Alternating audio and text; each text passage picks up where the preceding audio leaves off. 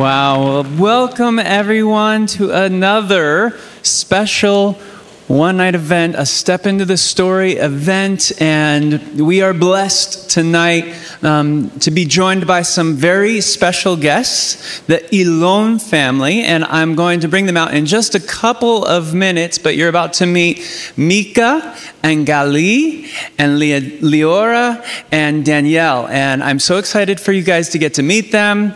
And they have a powerful story that they want to bring to us and share with us. Um, but before we get to that, I wanted to take just a moment to maybe set the stage and, and talk about why we're here and how we got here. Um, obviously, we have all been following the news and watching events as they unfold in Israel. And we know that what happens in Israel reverberates around the world, and we feel the effects of, of what has happened ever since the attacks of Hamas terrorists on October the 7th. And, and so tonight, as I prayed about it, Lord, what is this night about? God spoke three things to my heart, and He said, number one, it's about awareness, bringing awareness to the body.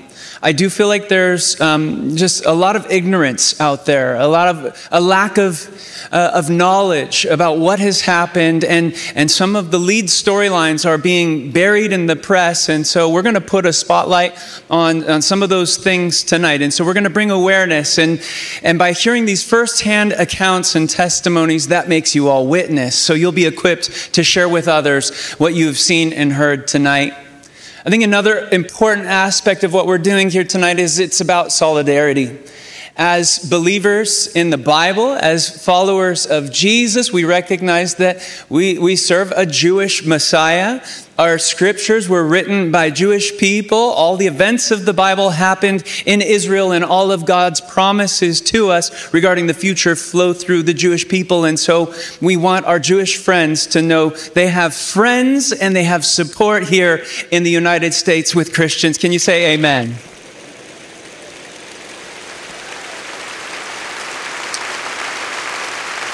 Thirdly, this night is about prayer. That's what we do. And when things fall apart, we fall on our knees. Amen? And so we are going to end the night in prayer, but uh, you're also going to hear from Danielle Moore, who is our personal friend from Israel, and she's our partner who works in the Jewish Agency. This church has a long standing relationship with the Jewish Agency. They're one of our founding partners in our Nehemiah Fund, going all the way back to 2007. And primarily, they work with Jews from around the world who are trying to make aliyah, that is, they're trying to repatriate and build a new life for themselves in the land of Israel. But they also do a lot of relief efforts, and, and they've been working working with um, those impacted and affected from the attacks on October 7th. And, and so after everything unfolded, Danielle met this family and they wanted to share their story. And she thought, I know of a church in San Diego that would love to, to partner with us. And, and so she's the catalyst of bringing the Elon family out here. But let me just remind you of what happened on October 7th. Just listen to these statistics. In that day, 9,500 rockets were fired into Israel from Gaza and Lebanon.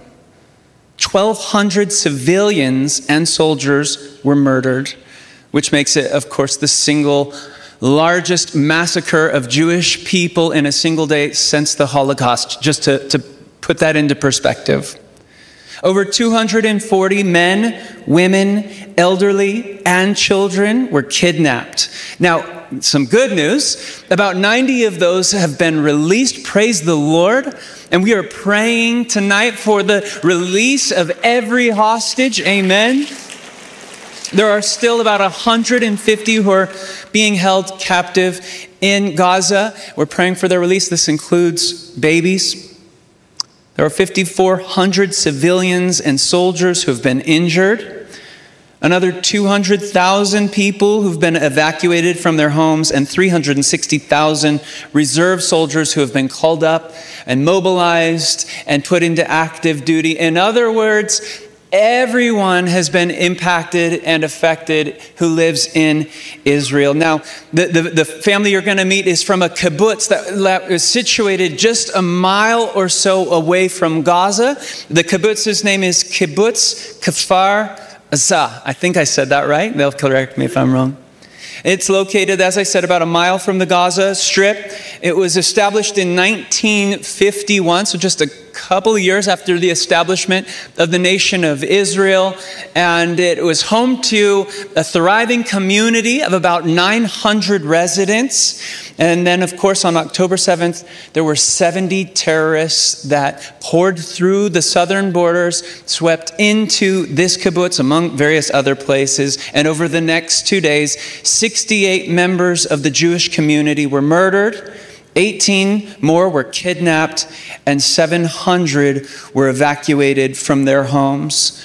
And so, um, before we get to them, I want to just show you a video. This video highlights what the Jewish Agency is doing and how they're working to meet the needs of Israelis and those impacted from the war. And, and so, if you would, just turn your attention to the screen. Our teams are already on the ground. They're working 24 7. We've expanded them dramatically. First and foremost, to address the needs of all of those victims of those horror attacks, victims of terror. This is the biggest crisis of Israel society since 1948. We need to support the victims of terror. We need to support the families. Okay, so that gives you a, a bit of a um, thumbnail sketch of just a little bit of the work that the Jewish Agency is doing. And I feel so blessed to get to stand up here and say thank you because, on behalf of those of you who partner with this church financially through our Nehemiah Fund, which is a special fund that my father uh, created um, more than 20 years ago, and, and through that fund, we seek to bless Israel and her neighbors in accordance with what the Word of God declares in Genesis 12. I will bless those who bless you, God said to Abraham, and I'll curse those who curse you. And so we have partnered with the Jewish Agency for many years. And just a couple of weeks ago, we gave a gift of $50,000 on behalf of Maranatha Chapel towards this work. So praise the Lord. Thank you. And now, would you please join me in giving a big, warm Maranatha welcome to our friend Danielle Moore, as well as the Ilon family?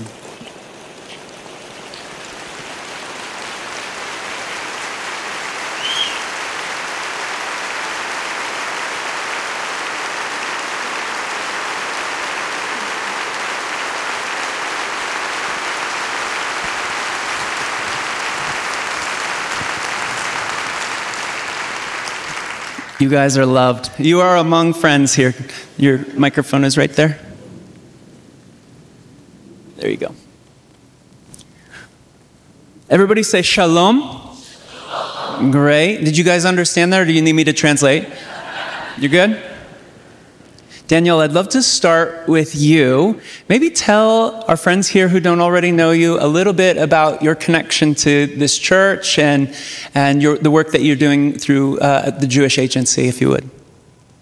So, thank you so much for having us here. Thank you so much for all you beautiful people coming out here this evening. And as Pastor Daniel introduced, you came in here as people that are friends, people who pray for Israel, people who are members of this beautiful community. And you will be walking out somewhat different than the way you came in. You'll be walking out as witnesses. And also, me coming here today, this evening to Maranatha, it's a very different feeling than the times that I was here in the past. I truly feel that I have been blessed personally with this friendship and connection with Maranatha, the connection with dear Pastor Ray of blessed memory, the connection with Vicky, connection with you, Daniel, with Annie, with Glenn, with Doug, with John, with Sherry, with so many beautiful people here of the community, because your steadfast support of Israel over the years has meant for us at the Jewish Agency that you were partners in the miracle like work of Jewish people returning to the land. And when we speak about returning to the land, the guiding principle in that is that why are Jews now returning to the land? How are they able to return to the land? It's because that there is a fundamental promise that the state of Israel made all the way back in 1948 and that the Jewish agency has been so proud to uphold, and that is the promise of never again. Never again will there be a situation that a Jewish person is at risk and that there is no salvation. And friends, it is so hard for me to say this, but what happened in Israel on October 7th was that promise was broken. That promise was broken because in the very land that was created with the goal of upholding it, entire communities were at the, there was no mercy. Entire communities suffered from an inexplicable monstrous massacre attack. And so when we're coming to you today, we're coming from an Israel that is so different than any, any time that you visited in the past. And I know that some of you have been visiting for many years. It's a different country. It's a different country because of how that promise was broken. It's a country that's in mourning for all the lives that were lost. It's a country that is fighting for its survival with those 360,000 men and women that went out of their homes to protect it. It's a country that is displaced with all the hundreds of thousands, 200,000 Israelis that are without their home, that they have no home to go back to. And it's a country that is waiting with bated breath for the return of the hostages. And so when we come to you today, we're coming with this message of saying that the promise has to be restored. It must be restored. And in the process of restoring it, you are all witnesses. Thank you. That's powerful. Can you tell everyone about the necklace that you're wearing? It's beautiful, and you shared a little bit about it with us at breakfast this morning, but I'd love it if you could just kind of bring that to the body. So I'm, wear- I'm wearing a necklace that was created especially after the October 7th massacres. It looks exactly like the necklace that IDF soldiers wear when they are first enlisted to the IDF. It has two parts in it, one that can be broken off in case that soldier is taken hostage, or in case that that soldier is killed, and then they will be buried with one half of the tag and the other half will be given to the family. And it always says the name and the serial number of that soldier. And at this time, these necklaces were created with the words in Hebrew Our hearts are in Gaza, which obviously references the hostages, that all of our hearts are beating for them. And the second part that says, Bring them home now. Hmm.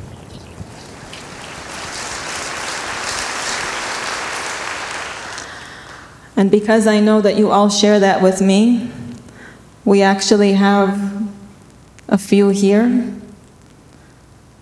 Would you like to receive one, Pastor Daniel? Yes, I would be honored.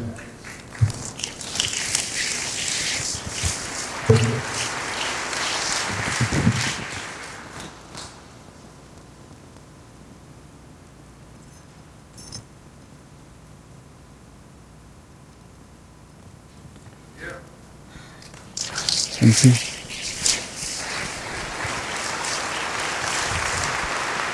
Thank you so much, Danielle. And hello, ladies. Hello. Will you, will you introduce yourselves? Tell everyone your names. Uh, my name is Mika. I'm Gali. I'm Leora. And you're going to hear more of their story in just a moment.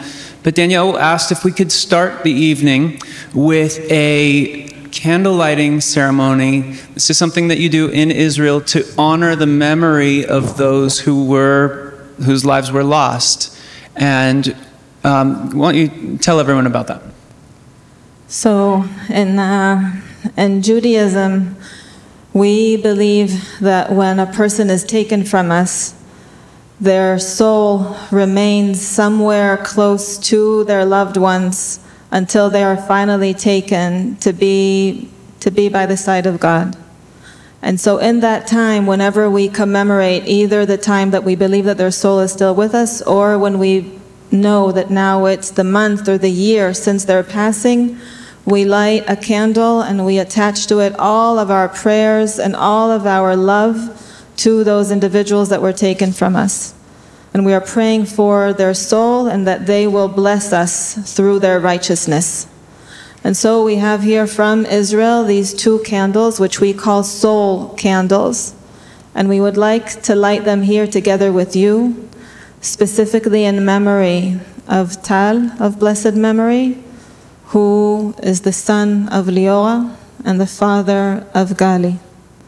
And in doing so, we'd ask you all please to rise from your seats. We will light the candles and observe a moment of silence.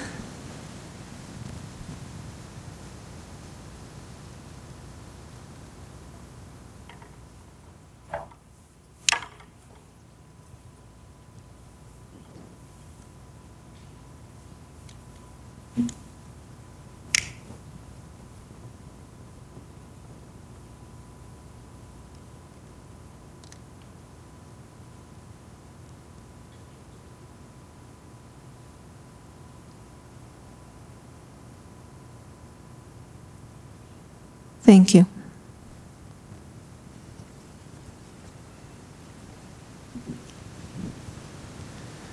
I'd like to explore a little bit of your, your story and maybe begin at the beginning. Tell us about what it was like growing up in Israel, Leora, and then tell us about kibbutz life. I mean, because I don't know that there's a comparison here in America, and so give us a picture of what that life was like, what attracted you to it, and um, yeah.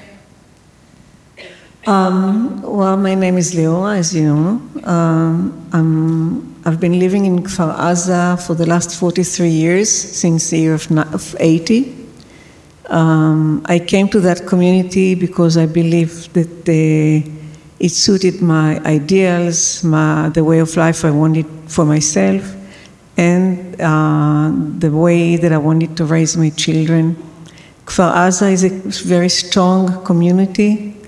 Um, we, we have a lot of fields with agriculture. We have a factory. We all share everything. We own uh, together as a common as a community um, whatever we have. Uh, until 2004, we were we were fully uh, sharing everything, uh, including our salaries, our properties, everything. And um, we eat together our meals in the dining room we, have. We celebrate the holidays together as a community. And, uh, and from 2004, we uh, privatized part of our lives, but we're still a community that celebrates together, that lives together, and care for each other. That's kibbutz Kfar Aza for me. That's beautiful. And she, they were describing it to me earlier. It's kind of the purest form of communism, right? Where there's there's this shared commonality and shared uh, expenses, and everyone seeks to bless one another. And that's a, a bit of the life in the kibbutz, yeah. yeah. And then Gali, Tell us what it was like growing up in a kibbutz for you. Um, for me, growing up in the kibbutz is do everything with my friends. Like after school, we all meet together at the dining room. We eat together, and then we pick one one person that everyone is going to to his house. And like we are there for the whole day, and holidays we're doing together and and I love it. And Mika is Gali's cousin, and they're the same age, although Gali told me she's older, but then Mika told me she's taller, so it, it's all fair. It balances out. and uh, you, you've obviously experienced life on the kibbutz as well with, with your cousin. Yeah, I don't live in the kibbutz. Um, I live uh, kind of far away, but since both Gali and my grandma and another uncle of mine, and basically like like almost my whole family lives in the kibbutz, um, then I kind of grew up there too. It's kind of like a second home to me, and I have only good memories from that kibbutz. Um, because I only went there on like happy occasions, pretty much. And yeah. Now, you moved there, Gali, when you were four with your parents. So tell us a little bit about your son, Tal, and maybe what drew him back to the kibbutz life. He went away for a while, and, and tell us what drew him back. And, and then just please paint a picture for us of your son. Okay. Tal is the funniest person on earth, right? He's very funny and very serious about everything that he does. I mean, he, um, when he works, he's the most professional person in the world. When he's with his family, Gali will tell you, but I know that he's the best father on earth. Um, he loves the, he loved the sea. Uh, he was a skipper. Um, he cooked. He cooks the best food on earth. Um, as a matter of fact, every time we met for family dinner, Tal and my other son Ron were both cooking. I was washing dishes. Um, my dad was the bravest, like, person I ever known. He was my my hero and my safest safest place. Um, I never was afraid when he was like with me. Never. He you can you can't like feel alone or sad or like afraid of something when he's around because he's always like care about you and you feel well and make you laugh and smile and you can't like not smile when you see his smile hmm. Thank you for sharing. That couldn't have been easy. And I just want to say that all of you are my hero, and your strength and your bravery is inspiring. And I think I speak for all of us when I say that. Thank you. Now, when he came back, he volunteered uh, to, to oversee the defense of the kibbutz. Is that right? Can you talk about that? Um, Tal was the commander of the local defense team, um, which, are, which is voluntarily job that he took upon himself. Uh, he trained the volunteer um, defense team uh, for, for quite few years. Uh, and he was the first out to get out, the first one to get out of the house whenever there was needed uh, to defend the kibbutz from attacks or from um, penetrating of um, terrorists, which happened many years ago. Uh, but then there was one or two terrorists which uh, were you know, very fast, not danger anymore. I know this is going to be hard for you, but would you mind walking us through what happened on October 7th? I want to start on October 6th. Um, I, I, told you that I have four uh, kids. Two of them live in the kibbutz, Gali's family and my other son's family. Uh, we were all, we decided to all meet for Simchat Torah, which is a holiday, Jewish holiday, uh, which was held on that day weekend. So um, Tal's sister, Mika's mother, and Mika picked up my youngest son Ron from the airport. He was abroad and he just came home. So they picked him up on Friday afternoon uh, from the airport and came to the kibbutz. as we usually do, we, we had dinner at uh, Tal's and Mazi's house. We were all there, the four kids and their families, and me, um, celebrating. It was our last meal together. And um, and Tal cooked his uh, his famous food and his famous rice that I loved so much, and it really was. Uh, a great dinner. Yeah, it was. It was a great dinner. We, we laughed like we always do, and um, yeah, you can't really go through a family dinner with with with uh, Tal and not laugh so much, and uh, yeah. Then you two had decided, like you very often do, to come over my house. Yeah, me and Gali, since we're the same age, and uh, and we, yeah, and we're cousins, and we went to sleep at Safta's house. we had like a sleepover. So we all went uh, to my house, Gali, um, Gali, Mika, Mika's mother, Ron, my youngest son, and me. Uh, we went to, the, to my house, and soon enough we went to beds.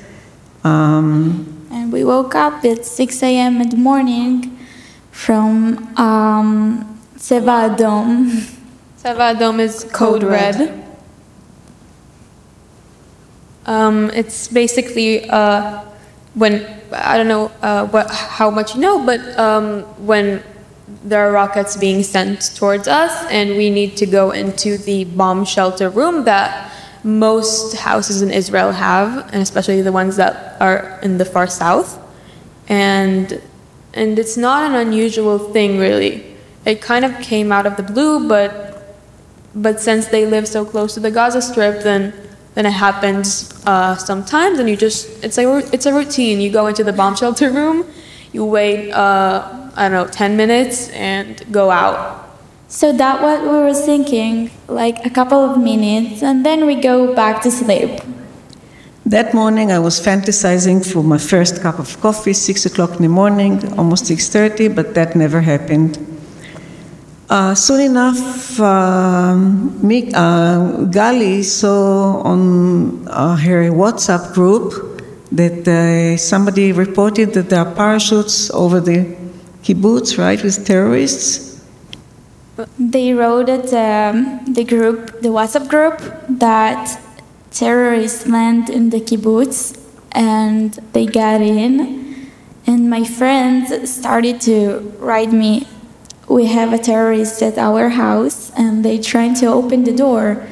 And I'm feeling so helpless that I can't do anything when when my friends are in trouble and I have nothing to do with it. So we all closed the um, sheltered room's door and the sheltered room's window, thanks to Gali, who told me that to close uh, the iron uh, window that was there.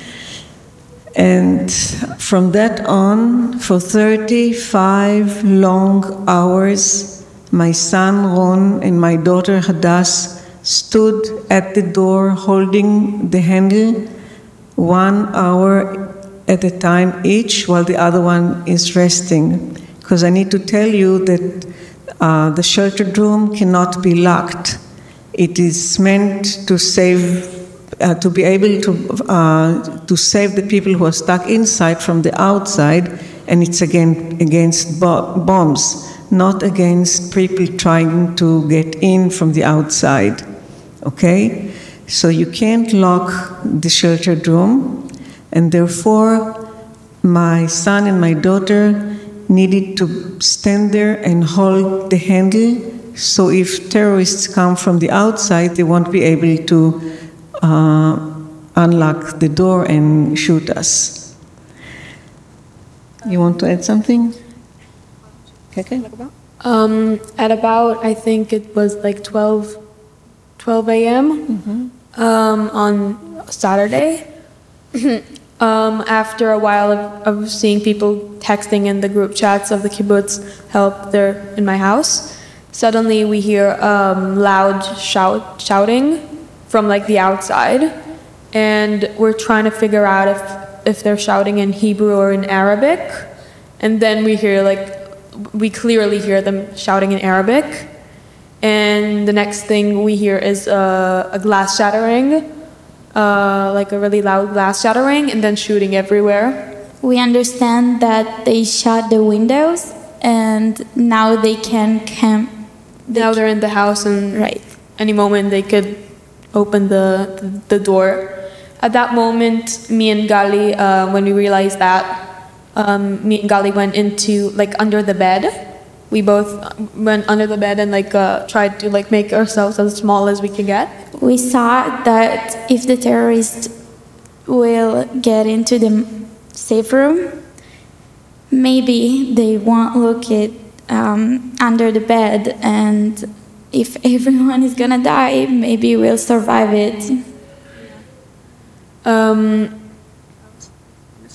um, I remember uh, my mom was holding. Uh, she just grabbed a knife that was uh, that was uh, in the room, and my uncle was holding the door with two hands, and my mom was holding a knife in one hand and helping him with the other, and Okay, so the shooting went on and on and on, and we had hand grenades, and we had RPGs, and we heard shoot, shoot, shooting, a lot of shooting, a lot of noise. It was very, very scary. and they even tried to, to they wrestled on the, the handle, the door handle. Right, and at some point, uh, the terrorists just tried to open the door, and my son and my daughter were fighting them from the other side of the room, for our side of the room. Um, fortunately enough, they didn't succeed in opening the door, and they gave up on it because uh, there were soldiers shooting into the house already, and they had to fight back, so they left the door. The shooting went on, and at some point, uh, the soldiers managed to kill the terrorists that were in the house. But unfortunately, many soldiers were wounded during the, this attack. And once they uh, killed the terrorists, they started to bring all the wounded soldiers inside my house. Uh, and apparently, my house became a field hospital for those who were injured and wounded uh, at that time. Um, we were still inside the sheltered room, calling them, asking them if they need help, if, they, if, if there's something we can do. But they shouted us back don't open the door, stay inside the room, we have everything we need. Um, at that point, uh, after, while they're treating the, the wounded soldiers, um, we asked them to please let us out for a second to go to the bathroom, which didn't do since Friday evening. Um, we had no water, we had no food. Um, so they let us out for a second. That's how we saw the bloodshed that was all over the house, on the floors, on the sofa, everywhere. It was very hard to see. When the soldiers get into the safe room and we saw their faces, it was like so. It, it, it felt hopeful. hmm Like, okay, you can breathe there from our side, and we are safe for now. So, me and Mika got out of the The bed. the bed, like And- under the bed, Yeah. and and we talked to the to the soldiers, which they asked me to to add them to the WhatsApp group, so people can send locations um, if they have terrorists in their house, so the soldiers will know where to go. And one thing I remember is the soldiers and the when they came in the safe room, they were asking us if we happened to have um, a map of the kibbutz, um, like laying around somewhere, because because they that proved me how unprepared and everyone was for that attack. They didn't even have a map of the kibbutz, and people were telling them come to this neighborhood, and they didn't even know where that was. So At that point, uh, the two soldiers who went, who came into the sheltered room, asked uh, Gali and me because we were the only one who live, who actually live in the kibbutz. They asked us to show them uh, where are where are the people who are crying for help. So Gali did two things. First, she put them into the WhatsApp group of the kibbutz so they can get the calls themselves, right, Gali? And then they, we opened a Google map of the kibbutz, and Gali showed them where her friends live and where the family who are asking for help, uh, the ones she knew where they lived, she showed them exactly the houses where they live. And I showed them the houses of the people who I know where we live because, you know, Gali is young, so she knows where the young one lives, and I am older, and I know where my friends live. And together we built them a picture on the map of the houses of the people who were crying for help. Time went on and on, and uh, apparently they evacuated the wounded soldiers from the house. They stayed for a while longer to make sure uh, that there are not any other terrorists around the area, but then they left. And we were alone again, shut in the sheltered room, five people uh, alone. At about 3.15 uh, eh, on Saturday afternoon, connection went off, no cellular connection anymore, and our phones were dead. Except, uh, except for this young lady's cell phone, which somehow had a connection. From that point on, Gali, this 15, almost 16 years old, conducted the connection with the world through her phone while we are directing her, uh, instructing her, but she was the one giving the army orders, telling them where we are, sending location. Thank you. she was uh, both um, like directing directing them towards us and directing them towards others who are wounded at the same time. She was just amazing.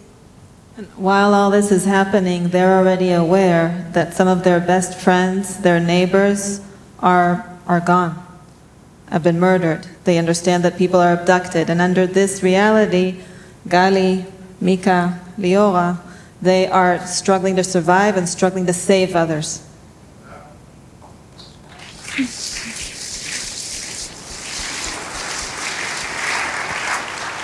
Saturday evening, the electricity went off, and we were without cellular connection except Gali's phone, and in a 100% darkness because the door was closed, the window was closed with an iron um, shelter, and there's very, very little air coming into the house. At that point, it was hard to breathe. In few hours, it was hard to breathe. Um, even at some point, we we made the mistake of lighting two small candles we had there that uh, slowly took up our oxygen, um, and and because we really needed to see, and yeah, and we yeah.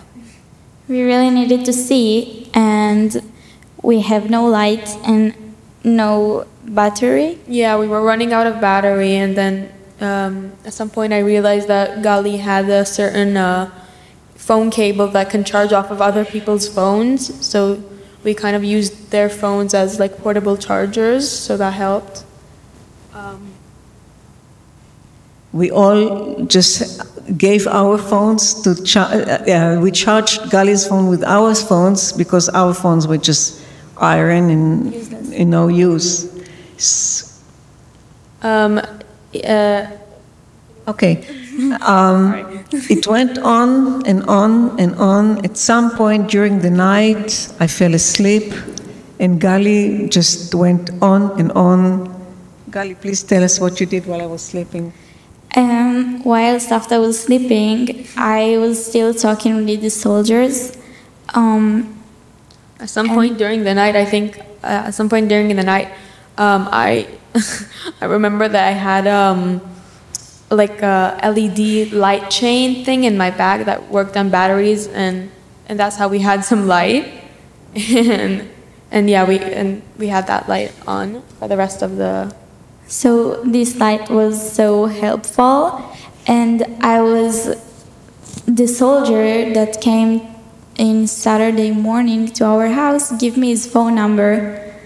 And he probably gave my phone number to a lot of soldiers, a lot of other soldiers, because I keep getting phone calls from The Air Force and mm-hmm. every special unit in Yeah. the army. like a lot of really crazy and and they all know my name and i have no idea who i'm talking to but all i'm trying to do is help.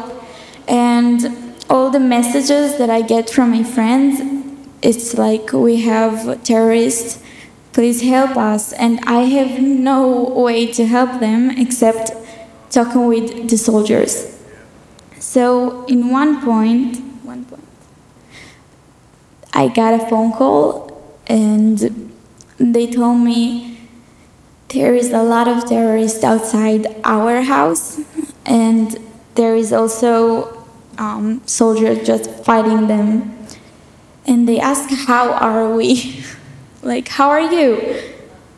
And They asked if we're like in a really like if we really really like how long can we last if we really really need like rescuing. like they needed to to like prioritize. And- Prioritize who would they rescue. and we were all um, kind of telling her uh, to tell them that we really we have need no rescuing. air and we have no li- light Yeah.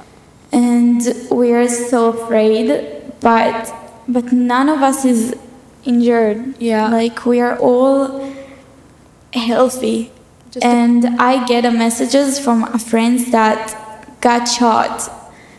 And i'm telling to the army like leave us leave us go to someone else because we are gonna be fine.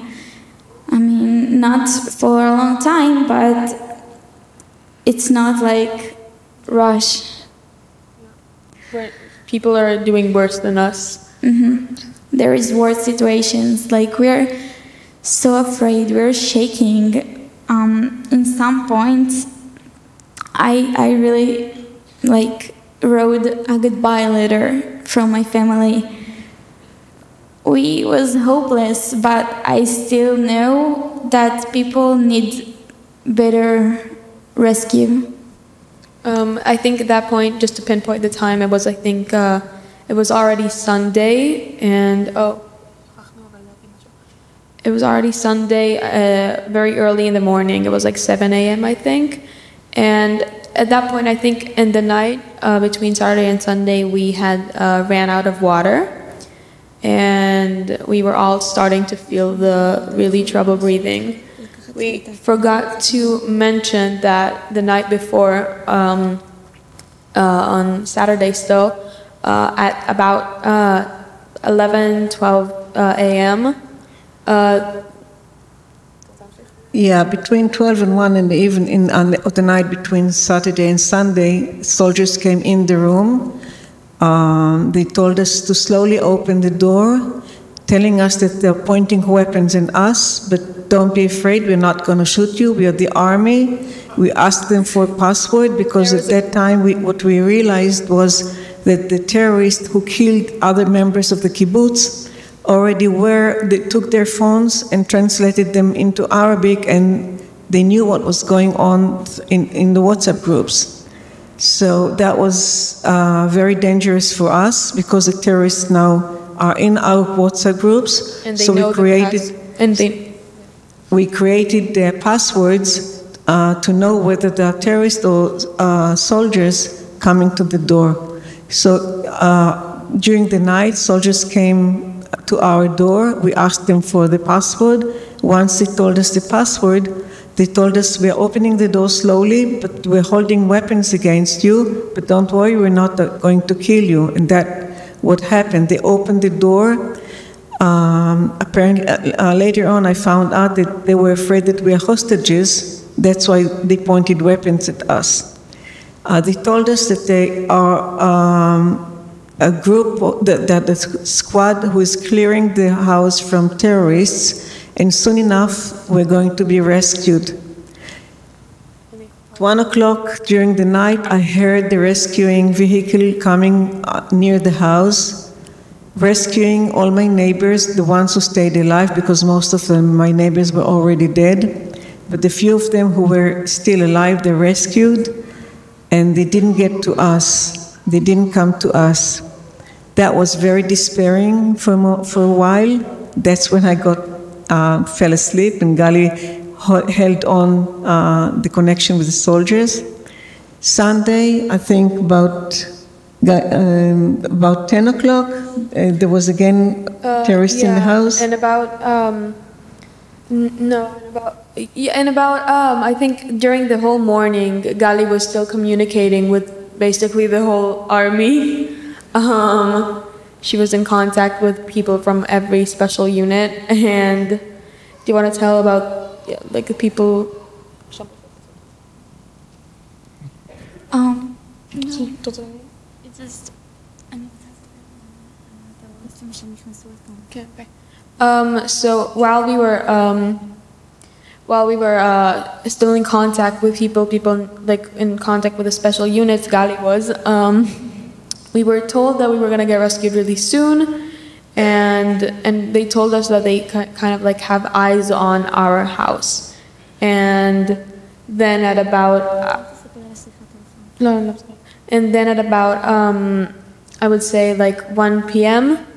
Uh, Sunday, um, we we heard uh, knocking on the door. That's that was really right after they told us that we were gonna get rescued really soon. So we thought it was the soldiers, and we my uncle started yelling at them, "Who is it? Who is it?" And no one was answering. so we didn't open the door. Later on, there was again shooting and fighting all over the place, and uh, I think we're getting already to three o'clock in the afternoon. Three o'clock, three fifteen Sunday um, afternoon, three uh, three thirty. Uh, again, soldiers in the house. And again, the whole drill of uh, open the door, we are pointing weapons at you. And they opened the door and they asked us, How many are you? Uh, we said, We are five. And they said, Are there any other civilians in the house? We said, No. As far as we know, we are only us, the five of us, in this sheltered room. So they said, Close the door and don't open it until we open it again. Uh, and they did whatever they did in the house. And then they came back to us and asked us, How many are you? And we said, We're five.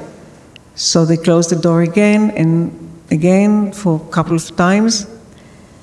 On the fourth time they came, they opened the door and they said, Listen, um, the, the terrorists were hiding uh, inside this house, um, but we are going to get you out anyway. Um, you have to do exactly what we're telling you to do. And like eight or ten soldiers stood as a wall between the door of the sheltered room to the backyard with a broken window, with broken win- uh, door. And behind them, soldiers already shooting inside the house. And they told us one by one to run out, almost crawl out of the house. And we just did that. Um, And when when the soldiers like told us to get out, I was calling Mika and she didn't answer. And I was like pulling her leg. She was under the bed and no reaction. Uh, I was uh, really dehydrated and I was under the bed like the whole night. I think I only felt safe under the bed. I wouldn't let myself fall asleep outside of it. And so I had like, so it was getting really hard to breathe, and I I ate nothing, and and yeah, at that point I was passed out under the bed right when the soldiers came, and my mom was able to like shake me, shake me up and like uh, wake me, and and yeah, and we left, and and like I uh, I got up and and that's when we had to like leave. Right before they came, I like really, really thought it's the end. Because we didn't know it's the soldiers. And we heard so much screaming that I wrote to my mom that I love her and that she should be strong and that I'm watching there from up there because I really, really thought I'm gonna die. Yeah. So I wrote to my mom and my brothers and also my dad that I love everyone and and that I'm I'm okay. I I just I like really Came to terms with it. Yeah. Um, personally, I was just um, I was just preparing myself for the moment. I just didn't want to be like alarmed when they when they will come in the door, the, like the terrorists. I was just preparing myself for that, and I was like covering my ears and um, waiting for it to be over, and waiting for it to either be over or for it to for like for them to uh, not see me and Gali, and for us to be able to like uh, survive and maybe like treat uh, and like uh, the wounded like our wounded family, and uh, yeah, let's carry on when we got rescued. But as you see, we're all here, so we did get out.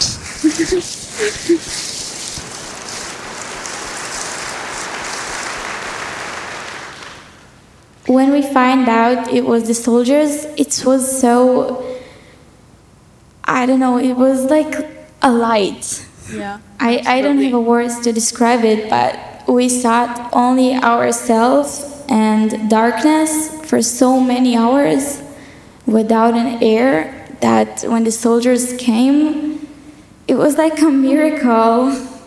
Even though we were all um, dizzy and and like dizzy and like um, Fatigued. yeah, that and like dehydrated and, and whatever. And we all, I feel like, personally, and I, I guess I'm guessing that all of us felt just this amazing sense of relief that um, that I've never felt before, and it just kind of got me like from being dizzy and passed out to being fully myself and fully like awake and yeah. One last thing that I want to tell you is that uh, I told you before that I have another son in the kibbutz uh, with two kids and wife. Uh, my two other grandchildren are seven and nine, and they were also in the kibbutz, hiding in their sheltered room. Um, the last time I had a connection with them was Saturday afternoon uh, before uh, we lost connection. At that point, I asked them, Dekel, what's going on with you? Are you okay? Is everything uh, okay with you? Are you still alive? And he said, Yes, we hear uh, shootings, but there are no terrorists in the house. Uh, the kids are watching cartoons on the computer. Um, my wife is on, this, on taking a nap, and I'm holding the door. I've got to tell you that uh, um, thinking back, I realized that I was pausing. I paused on that picture for 25 long hours uh, because I had no connection with them, and I didn't know what was going on with them. Um, but all I could do at that point is pausing on that picture of the two of And my hope. two grandchildren watching cartoons on on the computer, and yeah, that gave me hope uh, that they're still alive. And Carolina is uh, taking a nap on the sofa, and Dekel is holding the door. And I paused on that for 20 long, for 25 long hours until I, I heard that they, they were rescued and they were safe.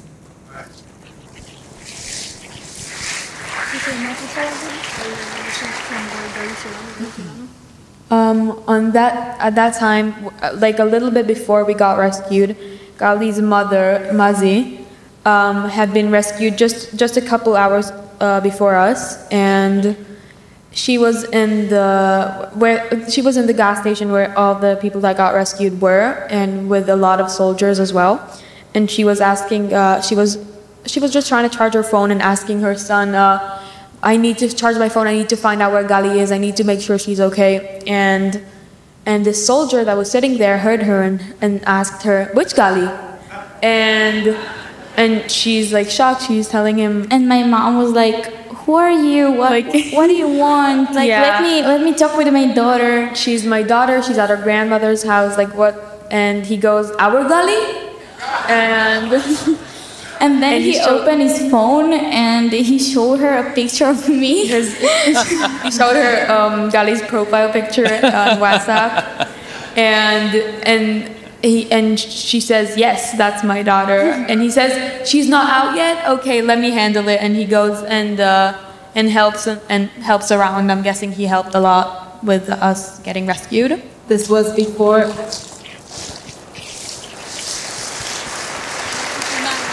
And this is how a teenager with a cell phone helped save a kibbutz.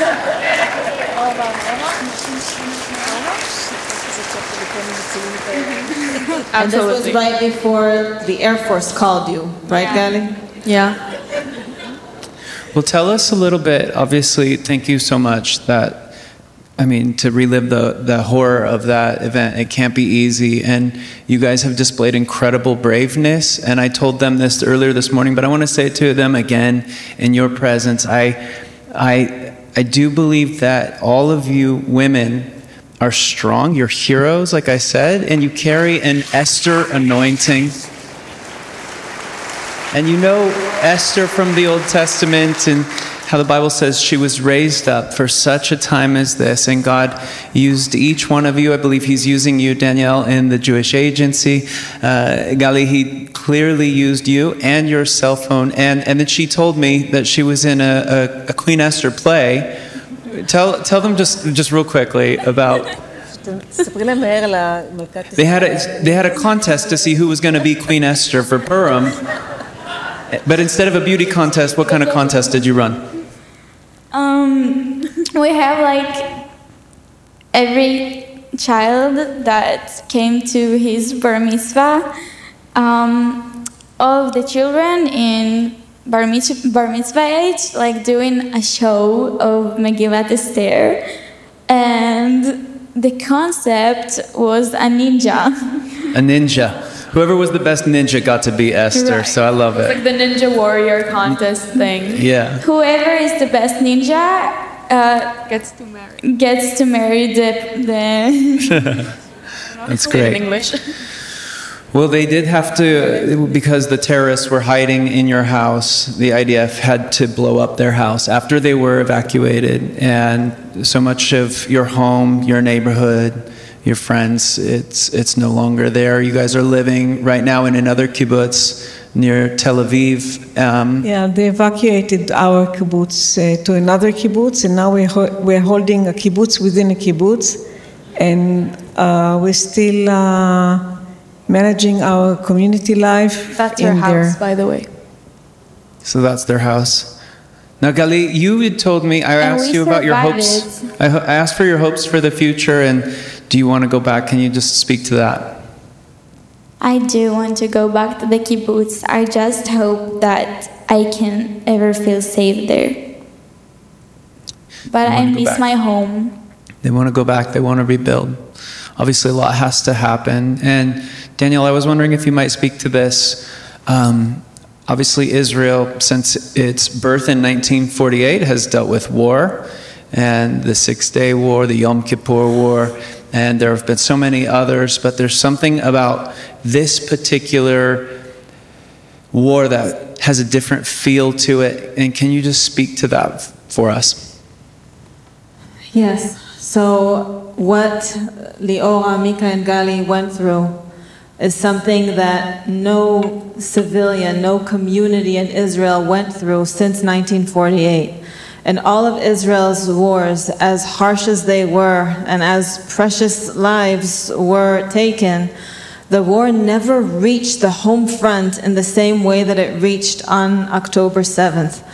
It was never a situation that the majority of the casualties were civilians. In the Yom Kippur War, which is considered the harshest war of Israel, that almost saw its destruction, not a single civilian was killed. Everyone who was killed or wounded were people that were enlisted to fight as soldiers. So, what happened now is something that Israel has never seen. And just to put it also in perspective of what the Jewish Agency has been doing, for 21 years, the Jewish Agency has had a fund for victims of terror, a fund that was established for the sole purpose of being able to support victims of terror, to say to them, on the worst day of your life, we are going to be here with you to give you urgent support that you need, to be able to give you a cash grant, to be able to say to you, you are not alone. There are many people around the world that maybe never met you or never will meet you, but they care about you and you are not alone. And we will be here for you for the next three years to come. In 21 years, the fund has supported 9,000 individuals and families. In 21 years. And here, in just the scope of one day, the fund has to now assist almost 10,000 new victims of terror. In just one day. And that is just one small way of showing how horrible this crisis is and in what a state of need Israel and its people are. Thank you for speaking to that. Would you just elaborate a little bit more? Tell us about the Jewish Agency, some of the some of the work that you guys are doing specifically. Maybe share some of the stories. So, you know, when the, when the war started on October 7th, so I was nowhere near to the circumstances that, that Liora, Mika, and Gali were. I was in my home in Modi'in and not believing the sights that, that were unfolding before our eyes on TV, on our cell phones. The sirens also reached the, the city of Modi'in, and hearing what was happening in the south, you know, I quickly realized the door to my safe room doesn't lock. I don't have a single place in my home to hide. And as those thoughts were going through my head, and I was sending text messages to friends and family members that live in the area to see what's, what is their situation, already by 10 a.m., we had our first executive emergency call at the Jewish Agency, and we set into action our work. First, we were trying to reach all the people that are directly in our care Holocaust survivors and poor elderly that are living in Jewish agency homes in the south, including in the city of Ofakim that was under attack. Some 4,000 new immigrants, new olim to Israel, about 600 of them living right outside of Sderot. We sent in our staff under fire to make sure that they are safe. And we immediately started contacting the hospitals, the IDF, the different municipalities to find how we can reach now the victims of terror and to be able to give them emergency assistance. In the days and the weeks that followed, we have already reached over 6,000 victims of terror to give them emergency assistance. We have reached over 1,000 businesses to be able to give them emergency grants. Many of the people that live in the south, also in Kibbutz Kfar Aza, they have their own small business. They're not able to work at this time. They need something to be able to keep up their livelihood. And we are in the process of supporting all of the communities in the south and also the communities that are evacuated from the north to be able to give those municipalities and those communities emergency humanitarian assistance that they can give support to their people as best that is needed. And what we are saying is that we have been here since 1929. We have been here to establish the state of Israel. We were with these communities. Many of them were actually established by the Jewish Agency already back in 1946 when we were working to ensure that the borders of the future state of Israel would include the Western Negev. And we are not going anywhere. We are going to be here for all of these victims, for people like Liora and her family, and for their communities for at least the next three years to ensure that they can be rebuilt, that anyone who wishes to go back, and we hope and pray that the security conditions will allow them to go back, that we will be there working hand in hand with the government and with the communities to physically rebuild them and to also rebuild the communities themselves as far as their resiliency and their faith to restore the promise, to restore the promise to the people in the land of Israel. Amen.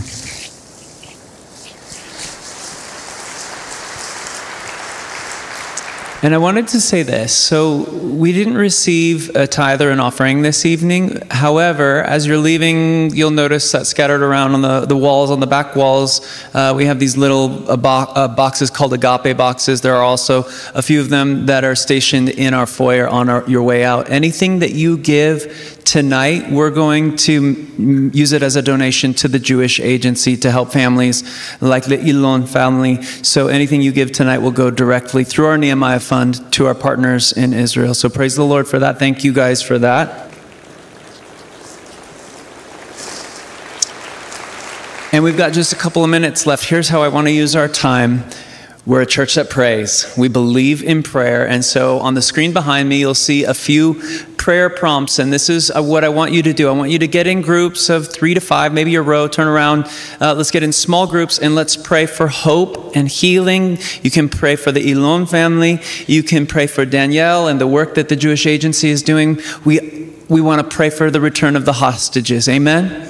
Each and every one of them, we want to pray that they are brought home safe and sound. We want to pray for all the families that have been impacted and affected from this war on all sides. And we also, secondly, want to pray for wisdom and strength, courage for the soldiers, wisdom for the leadership, Benjamin Netanyahu, our own president, and all the world leaders who are making decisions that will impact the future. And then we, third and finally, want to pray for the peace of Jerusalem. This comes straight from the Word of God. Psalm 122, verse 6 says, Pray for the peace of Jerusalem. May those who love you be secure. May there be peace within your walls and security within your citadels. For the sake of my family and friends, I will say, Peace be within you. For the sake of the house of the Lord, I will seek your prosperity. So let's just go ahead and do that now. Break up into groups. Let's pray. Let's pray fervently and passionately, and then I'll close us in just a minute. All right, if you could just give me your attention up here. Let's all just take our hands, let's extend them towards the stage and towards these beautiful, brave women, and let's bless them together. Thank you, Lord, for being here in this house tonight. We sense your presence. You are the true guest of honor, and we welcome you here tonight. And we thank you for bringing our guests, our friends, these heroes from the land of Israel into our living room, and we honor them tonight. We bless you for the heroes that you are. We thank you for your bravery. We thank you for uh, your strength, and you are stronger than you know. I speak the words over you that the Lord spoke to Joshua generations ago Be strong and courageous, for the Lord your God is with you. We bless you. We love you. We want you to know that you have friends here in America, in the church, Christian friends who stand with you in solidarity. We support you and we bless you. In the Lord's name we pray together. And all God's people said, Amen. Amen. And Gali?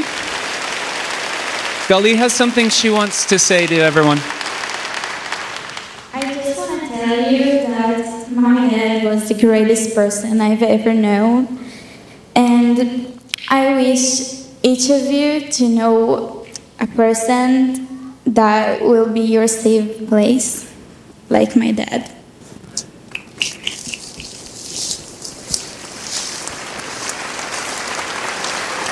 You guys know what's coming.